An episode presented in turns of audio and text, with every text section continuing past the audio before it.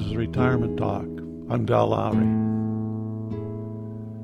That's a pretty morbid topic, my wife said in response to her question about a subject for this podcast.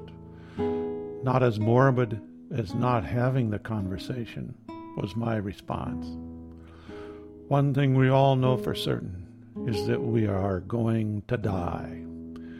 Whenever people are asked how they want to die, most say quickly and painlessly. That makes sense to me. The problem is, we don't know exactly how we're going to die, and many of the ways are the not quick and painless way. They're long and painful. There are steps that can be taken to confront this predicament, and in this podcast, I want to talk about one that goes by the name of Advanced Directive. It is a formal statement that is constructed while we are healthy concerning medical measures to be avoided as we near death.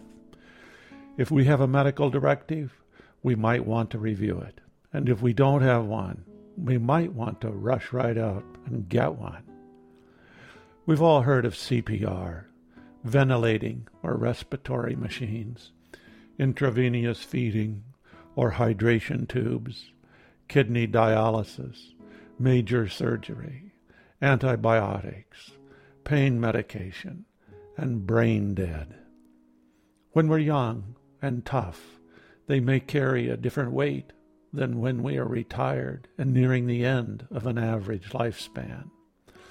Most of us are familiar with these methods or machines through the magic of television. Thus, we have an incredibly inaccurate view of the results of using them. Doctors who deal with death as a matter of profession have a much different view. I happened to hear a podcast on Radiolab of this subject just recently, and I feel like it needs to be shared. Of course, you're free to look it up and listen to the podcast yourself, but I feel like I must pass on a bit of the information presented. Back in the 1940s, medical doctor students at Johns Hopkins University were asked if they would participate in a lifelong health study that might gain important significance over time. Throughout the years, over 1,300 students signed up, and they're now nearing the end of the normal lifespan. Recently, they were asked their opinions concerning using all of those measures I mentioned in the opening of this podcast. CPR, ventilators, kidney dialysis, hydration, and feeding tubes, etc. Approximately 90% of them rejected them all, with the exception of pain medication. When folks on the street were consulted, folks like you and me, the numbers were reversed. 90% wanted them all. Of course, they also wanted a quick and painless death. The difference is amazing. Those that have a limited view of death, regular folks like most of us, have a view that is the opposite of those doctors who deal with death as part of their profession, those that have witnessed many deaths. This is a sad state of affairs. People deserve better. One example that was given concerned CPR. On television, hands are placed on the chest and pressure is applied. People cheer and the victim soon responds.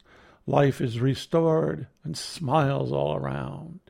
In real time, 8% survive, and of those, 3% resume a meaningful life. 3% live in a chronic vegetative state, and about 2% have a life, but not a desirable one. They're not dead, but they are very much a different person. All this doesn't sound good to me, nor does it sound good to the doctors. That's why they resoundly reject all of these last minute attempts at extending life. This reality probably doesn't sound good to most of you. I have a health directive in place, but I pulled it out for another look. I want to make sure it's clear and in the right hands. I did have a talk with my daughter about this, and I plan on having one with my son soon. Maybe I will just send them a copy of this podcast. My wife has been party to my thinking along these lines for years, but the program did point out one important step sharing the information. What complicates a difficult time for the ones making decisions at this critical moment in many lives is the arrival of your sister, your cousin, your child, a good friend, who has not been informed of your wishes. The directive may be clear to your doctor, your wife, and someone else, but the one person who has not been privy to your wishes could make life very difficult for all. It's important that a health directive be clear and be known to those who might be involved in your manner of death. It makes me think that I need to be a bit more active along this line. I don't want to cause tears, arguments, and hard feelings because someone is trying to carry out my own health directive. I don't think my death will leave everyone smiling, but I don't want to make it more difficult than it needs to be. One thing folks on the street and the doctors agree upon was the preferred place of death. They all wanted to die at home.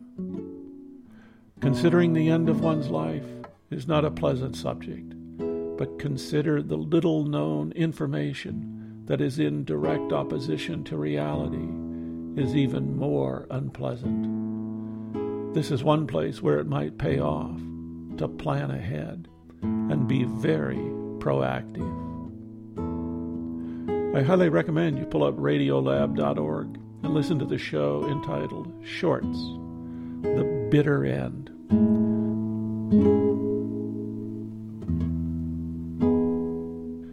This is retirement time. If you have questions, comments, or suggestions, please contact Dell at retirementtalk.org.